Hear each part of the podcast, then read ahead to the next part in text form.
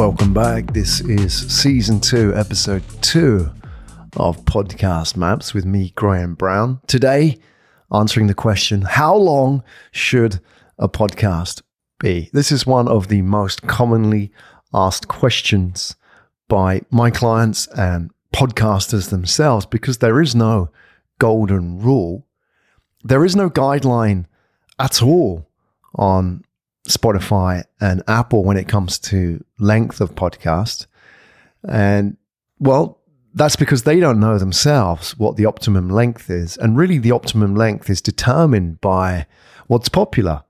So if the top podcast in any particular category, and, and bear in mind, we look at the data, the audio length varies by category quite significantly.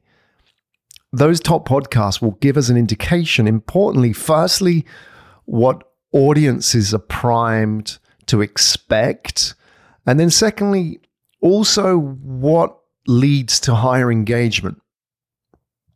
If you were to study rankings on Apple and Spotify, which I do, then one thing you'll learn is that effectively what these rankings tell us is what Apple and Spotify want more of. So, obviously, the number one podcast is a blueprint for other podcasts, meaning that Apple and Spotify want to promote the number one podcast more. That's why it's front and center, gets the most prominent shelf space, real estate on Apple and Spotify. That's why if you look at a podcast on the app or on the website, you're going to see the top podcasts in that category promoted to you. Listeners also subscribe to, or other podcasts in management. Now, basically, it's a, a safe assumption that what the shape and sound and composition of the top 10 in any particular category of podcast is like is a blueprint for any podcaster to work towards. So let's assume that that's the blueprint of success because the success of any podcast now in 2021 depends on one factor alone, and that's organic traffic. And therefore, to get organic traffic, you have to present your content in a way that Apple and Spotify want. Meaning, in the same way you would design a website with Google in mind, today you have to design a podcast with Apple and Spotify in mind. And one of those factors that Apple and Spotify are going to score you on is length. Today, I'm going to share data from 80,000 podcast episodes analyzed using our Pickle Analytics platform. And this is only business podcasts currently, as it's in beta and what this gives us is an indication of what the averages are and how that varies by category. So bear in mind, the number one podcast in business in the world is Tim Ferriss, the Tim Ferriss Show, which averages between 80 and 20 minutes an episode. But we cannot consider that purely in isolation. So with your podcast, you can't just look at, for example, the length of the podcast. You have to consider the complete volume. So Tim Ferriss, for example, may publish one and a half hours per episode, but he's publishing nine hours a month. Think about that in terms of content. Neil Patel, one of the leading voices in SEO globally, publishes episodes on average 12 to 15 minutes and yet he'll publish 30 podcast episodes a month. So if you do the math on that, that's about seven hours. Gary Vee, for example, publishes every single day and publishes 30 to 40 minutes. So that's like 15 hours a month. So just your episode length in isolation is only one micro factor to consider in podcast SEO. It's one vector, not the complete picture. So everything I'm going to share today needs to be taken in context that you may be publishing the average episode length, but what is your podcast cadence? meaning how often are you publishing every month? And we'll talk about that in the next episode. Many people are approaching podcasts from a mindset position, which is at least five years old, and that being that they can publish once a month. And if you go back to that position that we have to design with Apple and Spotify in mind, then we have to consider that Apple and Spotify don't want podcast content that is published every month because what they want is you to bring that listener back every single day.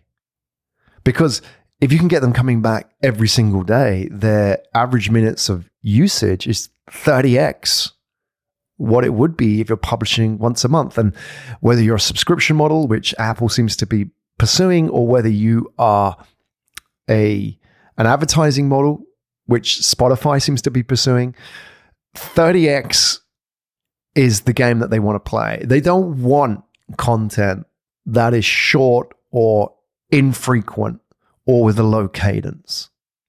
And that means if you give them the content that they want, they're going to give you more organic traffic. And episode length is one part of that. So, how long should your podcast be? If you're in the business category, which is the top level macro category, under which you have many subcategories, for example, entrepreneurship, marketing, nonprofit, government, careers, management, etc. That whole business category, the average po- podcast episode length is 34 minutes globally. Now, if you, if you look at the spread of that, the longest episode in that mix is 10 hours. I think, I'm not sure. I'm, technically, I haven't pushed the boundaries on this, but I think 10 hours is actually the maximum limit they'll accept. But it doesn't matter. I mean, bear in mind that they don't actually host the platform, they don't actually host the, the MP3 file itself. But let's have a look at how that spreads. So the average is 34 minutes. If you look at, for example, Harvard Business Review's popular after hours podcast, they're publishing in that range. They're publishing between 32 and 40 minutes per episode. So that seems to be the sweet spot, the mid 30s. But this is very category specific. And why this is important, because this is what audiences have been trained to hear. So if you are publishing five minute episodes, it's going to appear as an outlier. An outlier can be a good thing, but it, in many cases, it's a negative that people are used to and will consume what they habitually see and hear. So if you're on that distribution curve way out on either side, that's going to impact your consumption. That's going to impact your organic audience growth. And unless you're very sure that that's the right thing to do, my advice would be go for the middle. Because what you're effectively doing, as you should be with any podcast, is eliminating all the potential variables such that you can focus on one or two variables alone to split test and run experiments on. Because it may be, for example, the length of your podcast that is preventing people engaging and subscribing to it. It may be too long, it may be too short. But if you were to put it in the middle at 34 minutes or there or thereabouts, then you've effectively eliminate, eliminated that as a, as a vector that may be causing limitation in your growth. If you then eliminate that, and your growth increases, well, then you know it was length. However, if you eliminate that and the growth is still capped, then it's another factor.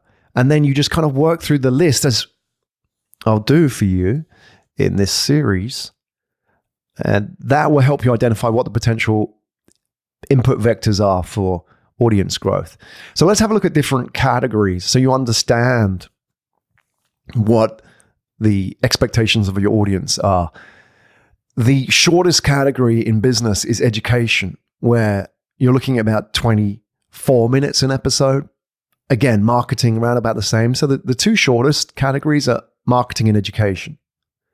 And for whatever reason, Now, if you go up the scale, management is around about 34. That's bang on average. So you have these in the middle, which are more or less the same between 30 and 35 minutes.